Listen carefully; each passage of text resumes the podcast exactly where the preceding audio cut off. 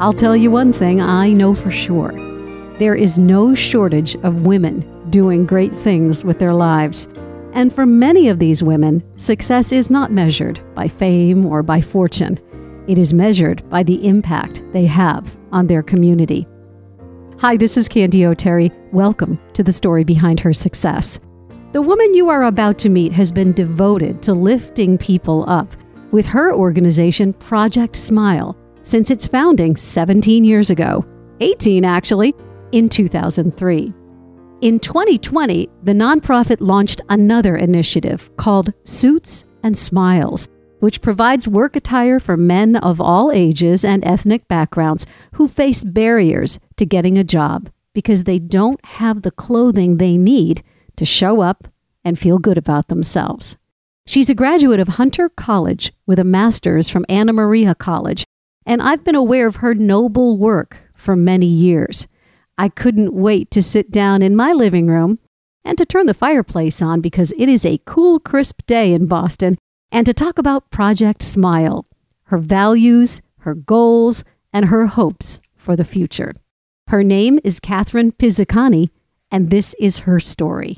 Catherine, welcome to the show. Thank you. Great to be here. I have admired you personally and, of course, your work for many, many years. Take me back to 2003, your decision to found Project Smile. What pushed you toward doing this? The reason we came up with the stuffed animal drive was I had seen a copy of the New York Post, and the front page of the story was horrific. It was a picture of these four brothers from New Jersey, and they were starved by their adoptive parents. And it was a shocking story that when one of the police officers arrived to take the boys out of the home, he gave the child a little stuffed animal, a stuffed tiger they had kept in his cruiser to give to a child. And the little boy was clinging to it and he wouldn't let it go. And it just brought him such comfort. And that was where I got the initial idea to do a stuffed animal drive to donate to our area police officers. I was working at the time at the Dover Sherborn Middle School and I ran the extended day program for the middle school. And we were looking for like a fun holiday activity to do with the children. And so we did a stuffed animal drive and we collected over 3,000 stuffed animals in a month, which was amazing. And then we donated to some local area police departments. And then it just took off from there. We got a little bit of publicity for the program and people started reaching out, mostly moms whose kids had a lot of stuffed animals. And then we got great feedback from the police departments and it just took off and expanded and grew from there. And I started running it full time the next year. Wow. So you went from the idea of a nonprofit to running it full time the following yeah. year. Yeah. That must have meant you were on to something. How did you come up with the name Project Smile? I was sitting at work and I was trying to come up with different names, like catchy, fun names. And I was like writing in a literally a spiral bound notebook and somehow landed on Project Smile. And I was like, oh, okay, this sounds good. And the rest is history. True. Your mission is broad. Project Smile is dedicated to helping people in need. Okay, so that's a big sentence because there's lots of needs out there. So walk us through where you are with the charity now. There must be parts and pieces to it. Is it just you by yourself? Do you have a whole group of volunteers? How does it go? It is just being by myself. Um, that hasn't changed, Candy, since we first met many, many you are a years one ago. woman show. Ah, dear. Um, yes, so that is still going on. Um, we do have volunteers. Always in need of more volunteers, so that's always a big need. Where we are right now is we're still doing our children's program. We expanded over the years to work with the Department of Children and Families and to provide items for firefighters. But then last year, we started a new program called Suits and Smiles, and that actually changed. That's why the mission of our organization became more broad, and that's dedicated to helping low income men who are searching for work. Tell us what kinds of men you have been helping to find clothing. Mm-hmm. Where are they in their lives? They're all in a place where they're overcoming struggles. A lot of the men that we work with are recovering from addiction. They're in recovery programs, and now they're at the point where they're looking for work. So it's really important on a journey to recovery is that you are at some point able to find full-time work. So you have stability, you have income, you have structure, you know, all those things. So that's where a lot of men are coming from. We've got other men that are new immigrants to the country. They're looking for their first full-time jobs here. We have men that have been released from prison that are, you know, trying to turn their lives around. Um, you know, maybe made some mistakes in the past, but now they want to start afresh and look for work and move forward in a productive way. So those are where the most of our men are coming from. We work with referring agencies. So everybody who we deal with has a referral to come to our program. So they're either in a recovery program, in job training, social services, all different types of things. So it's men that have a clear interest and a clear need. You've also been working with a lot of veterans who are trying to re-enter the job force. Yeah, there's so many people. Uh, so it's like such a wide swath of people that have come in, but they all have that same need where they don't have the money to get clothing for themselves, but they're looking for work and they really have that desire, that drive to like get back and find employment. Tell us some of the stories about the people that you've worked with. There must be so many. There are many. I had a guy come in that was looking for work. You know, been th- through some difficult times in his life. And so I always ask, you know, what are you looking for? Is it like, you know, full suit, all this? And so we were giving him the clothes. And I said to him, Do you need shoes? And he's like, Yes, I don't have any. So in my mind, I thought that meant he didn't have any dress shoes because, you know, most of the guys coming in don't have dress shoes. And then he says to me, No, he's like, I don't have any shoes. And I'm looking at his feet and he's got sneakers on. And then he said to me, He's like, I had to borrow these shoes from my roommate to come in here today. And I didn't know what to say because it's like, obviously, you don't, I mean, it's just, it was so just shock, right? Because you just take for granted that's like the baseline, right? You know, if people have shoes, they have clothes, whatever, but you're dealing with people that literally don't have these things. And it was a shock. Here's this poor guy trying to like find work and he literally doesn't have shoes. We were able to get him two pairs of shoes and we got him the suit and, you know, an extra couple of like shorts and stuff like that. So he had things to go. But it's just a reminder of the inequality that exists. And that's really the goal of the program. You and I can probably, if we had job interviews and many other people looking in your closet, you've got four or five different options, maybe more.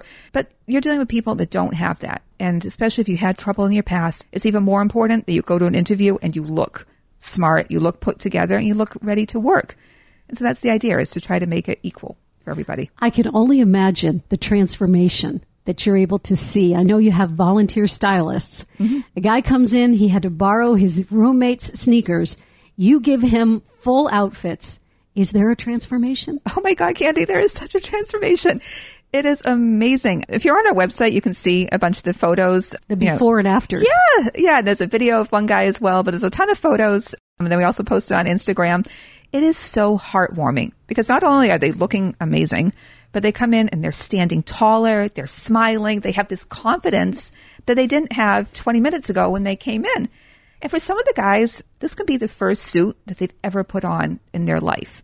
And some of them, like, they're shocked, right? They look at themselves and they're like, wow, I could look like this. You know, it's wonderful to see. It brings me so much joy to see them see themselves it's all over your face and everything about you just snaps right on when you start talking about the difference that you're making. In the beginning, Catherine, I'm going to guess that it was hard to get the word out about what you were doing, what the organization was all about. Take me back to the very beginning. You're sitting there probably at your kitchen table with a great idea. Yeah, I mean, it's always been a challenge, Candy, right? Because there's a lot of charities doing a lot of great work. For this as being like a basically a one woman show, it's been a constant struggle I can say over the last you know 17 years is to keep is to get the word out, keep the word out, you know, maintain people's interest, build the interest. Especially now with the men's program, it's a lot of work. It's very challenging. You know, I'm thinking also that there are a lot of women's based charities. Mm-hmm including Dress for Success, where yeah. we're taking care of the women, but we have to remember that the men also need to show up looking like they're ready to get that job. Right, exactly. And actually, when I started the men's program, I've known the lady that runs the Dress for Success Boston chapter for a long time, and I'd reached out to her.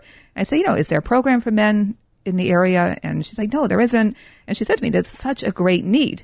So that was like a real inspiration as well to know I was on the right track in starting this program? Well, speaking of the right track, you had this great idea for Suits and Smiles, and you launched it in January of 2020. and then something called a worldwide pandemic happened after that. How did you survive during um, that time? Yes, we had to shut down for a couple of months, you know, in the springtime from, was that March to end of May. And then again over the holidays last year. But we reopened on a permanent basis early March of this year. And obviously, it was very sad to kind of start a new program and then have to shut down. And even worse was the fundraising was just, there's been no events. There's been, yeah, it's been a, literally a nightmare. it's lonely also when yeah. you are stewarding a mission like this. So, my question is how do you stay motivated? Even during a pandemic, when the focus shifts to personal safety versus worrying about what other people are going through. How did you make it through? You think about what you're grateful for and all the good things that are in life and being, you know, healthy and things like that. And just believing that there'll be a better tomorrow. I think that's the main thing is even when the days are difficult, which happens a lot. And it's like, you know, you're struggling for money, you're struggling for so many things all the time. It's believing that things will get better and what goes down will come back up and you just got to hang on. What have you learned about the human condition from your work with Project Smile? I believe most people are fundamentally good, and I think that people deserve a second chance. And especially with this program, I've seen a lot of men that have been in prison for, you know, 15, 20, sometimes 30 years. For serious in. crimes, right? You look at them today and you're like, you know, people deserve second chances and a chance for a new beginning. I think people deserve that. I'm thinking about the police officers and the firefighters who see things every day, mm-hmm. like taking a starving child out of a home and handing them a stuffed animal that you provided. There yeah. must be lots of stories about those too. Yeah, definitely. Emergency responders um, and also the social workers that give out stuffed animals for kids. And over the years, we've done some baby shower events for the Department of Children and Families because they had such an influx of babies that were coming into care. And we were able to collect baby items for them. There are so many stories, and you realize you want to help as much as you can. Let's go back to your early life and talk about where you come from and a little bit about your upbringing. So I came from England. I was born there. Really? I did. Where yes. in England? London. Yeah. This is an interesting story. so, how did you end up in the United States? Uh, well, my dad was American. My mom is Scottish.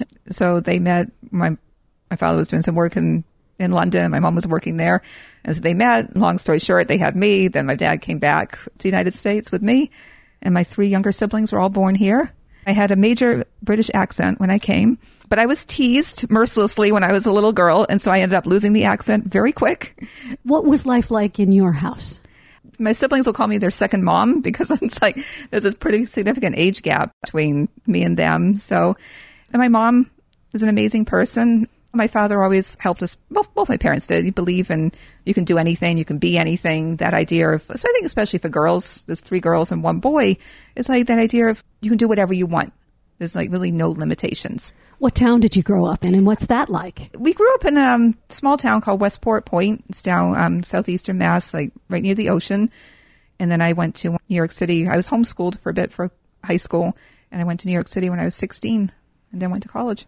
You went to New York City when you were 16 years old? I did. There's yes. got to be a story there. yeah, my dad was encouraging at one point to, um, you know, go to, he wanted me to go to art school. And so I was taking, went to art school for like almost a year. But I went to Hunter College in New York. Yeah, so it was a pretty interesting experience living in New York City at the young age. You got your master's degree from Anna Maria College here in Massachusetts. What's your degree in? Criminal justice. Criminal justice. Okay, I'm learning so many interesting things about you. What led you toward criminal justice? Well, so when I was an undergraduate student, I would sometimes walk by, there was the John Jay College of Criminal Justice. And so then I was always found that college looked interesting. And I was like, remember going online, reading about the school. And I was like, oh, it's like programs. It's so interesting. But that time I was already, already getting my bachelor's in English. So it wasn't like I really wanted to switch, but I was just found it fascinating. So fast forward a few years later, I decided, okay, like I think I want to pursue a master's degree but I want to get in something that I find really super interesting. And so that was criminal justice. Isn't it interesting also that we go through chapters in our lives, and there you were getting a master's degree in criminal justice, and then years later, you're founding an organization called Project Smile. You're dealing with police officers, firefighters, EMS people around children being rescued in situations needing stuffed animals, needing comfort and care. And then you're creating project suits and smiles so that you can provide clothing to men who've been incarcerated who, as you say, deserve a second chance. Yeah, it's like full circle, right? it feels like that, doesn't it? Yeah. Who were your role models when you were growing up? I have to say, my mom was my major role model. Now you sound British. My mom. that's funny. The thing I love most about my mother is that she's always very positive. Like no matter what, she's a very positive person. So even when you're down about something, it's just like our outlook is always like, and not to the point where it's like, oh, like you know, rose-colored glasses, but just encouraging and optimistic. And that to me is, I think, one of the most important qualities a person can have in general is just the optimism and encouragement, encouraging yourself and encouraging other people. Well, speaking of being encouraged by others, I'm going to guess that there were, though, some naysayers when you decided that you were going to create Project Smile. And you probably had to stay really focused. I believe that when you create a nonprofit or you create a small business, you're an entrepreneur. Oh, yes, for sure. Did you have people saying, What are you doing this for? You get a lot of people that obviously don't help. so that's about almost the same, right? I take advice. When people give good, solid advice, like that's wonderful and that's really helpful. And the ones that come, you know, that aren't really either interested or negative. Yeah, you just kind of like tune it out to the point where I don't even really even remember that. Any advice for another woman who is listening to our program and has an idea for a nonprofit? I think to start small and don't worry about you have to know everything or learn everything. Basically, when I started, I was what 24, 23 years old and didn't know hardly anything. And I also think that's fine. And some some type of people get in their head, oh, I have to know everything about a topic or learn everything before I do anything. It's not true. You can start, you can reach out to people, but just start small and then take it from there.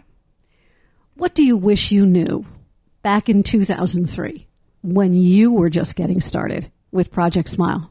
I think I would have told myself, don't worry so much. It's probably still good advice to give myself, even though I don't probably don't listen to that one. But yeah. When an obstacle is in your path, how do you get around it? it's hard. I mean, right now the biggest obstacle is raising money, right? And it's been that way for it's going on almost two years now. So you try to be creative, come up with different strategies. It can be depending on the problem. It's you know it can be very very challenging. So it's just you know I think it's like not giving up is the most important thing, and just keep working at it.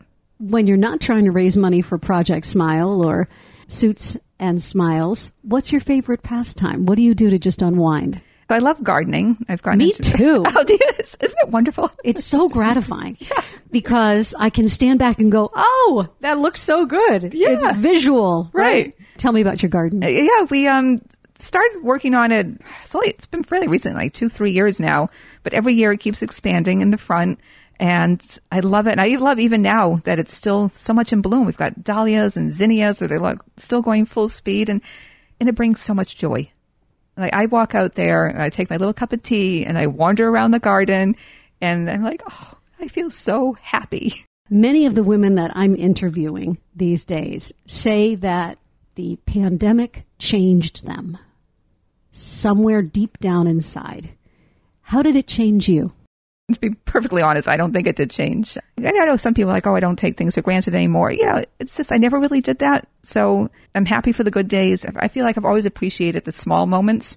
So I'm sorry. I wish I, I wish I could say something more profound, but no. I actually think it's a great answer because it sounds to me like you didn't need to stop and smell the roses and you didn't need to have a sense of gratitude. You've always been surrounded by that.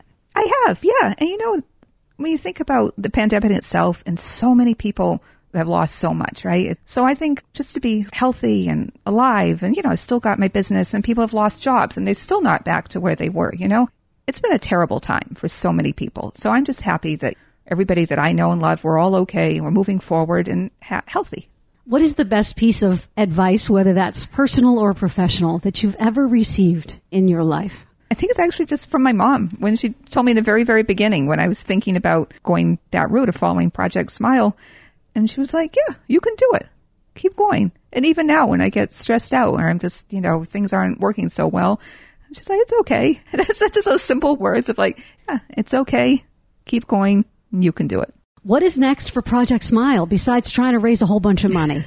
it's to keep growing our Suits and Smiles program yeah, that's a major goal. Um, and then hopefully, you know, eventually over the years for it to spread out, to have other chapters, similar to like Dress for Success. But our goal would be to do that as well, as to because there is so much need, and to be able to grow it across the country. At this moment, what does success mean to you? How do you define it in your terms? Success is when we have clients coming in and I see them in their new interview outfits, and then we hear afterwards that they got a job. That to me is success. It's like because you help somebody on their path to a better tomorrow. I want to say thank you so much. We've been talking about Project Smile. Catherine Pisacane, thank you so much for joining us and being featured this week on thank the story behind her success. Thank you, Candy. It's wonderful to be here. And there she is, this week's guest, Catherine Pisacane. She's the founder of Project Smile and the initiative Suits and Smiles. If you'd like to make a donation to her nonprofit, just go to projectsmile.org. And you can also text Project Smile to 22828 to join their email newsletter and so much more. This is Candy O'Terry saying thank you so much for listening and for hitting that follow button if you wouldn't mind. Maybe leave us a review. That would be awesome. Be sure to tell your friends about the show as well. I'll have a fresh, inspiring story for you to hear next week on the story behind her success. And remember, when we lift each other up, we all rise.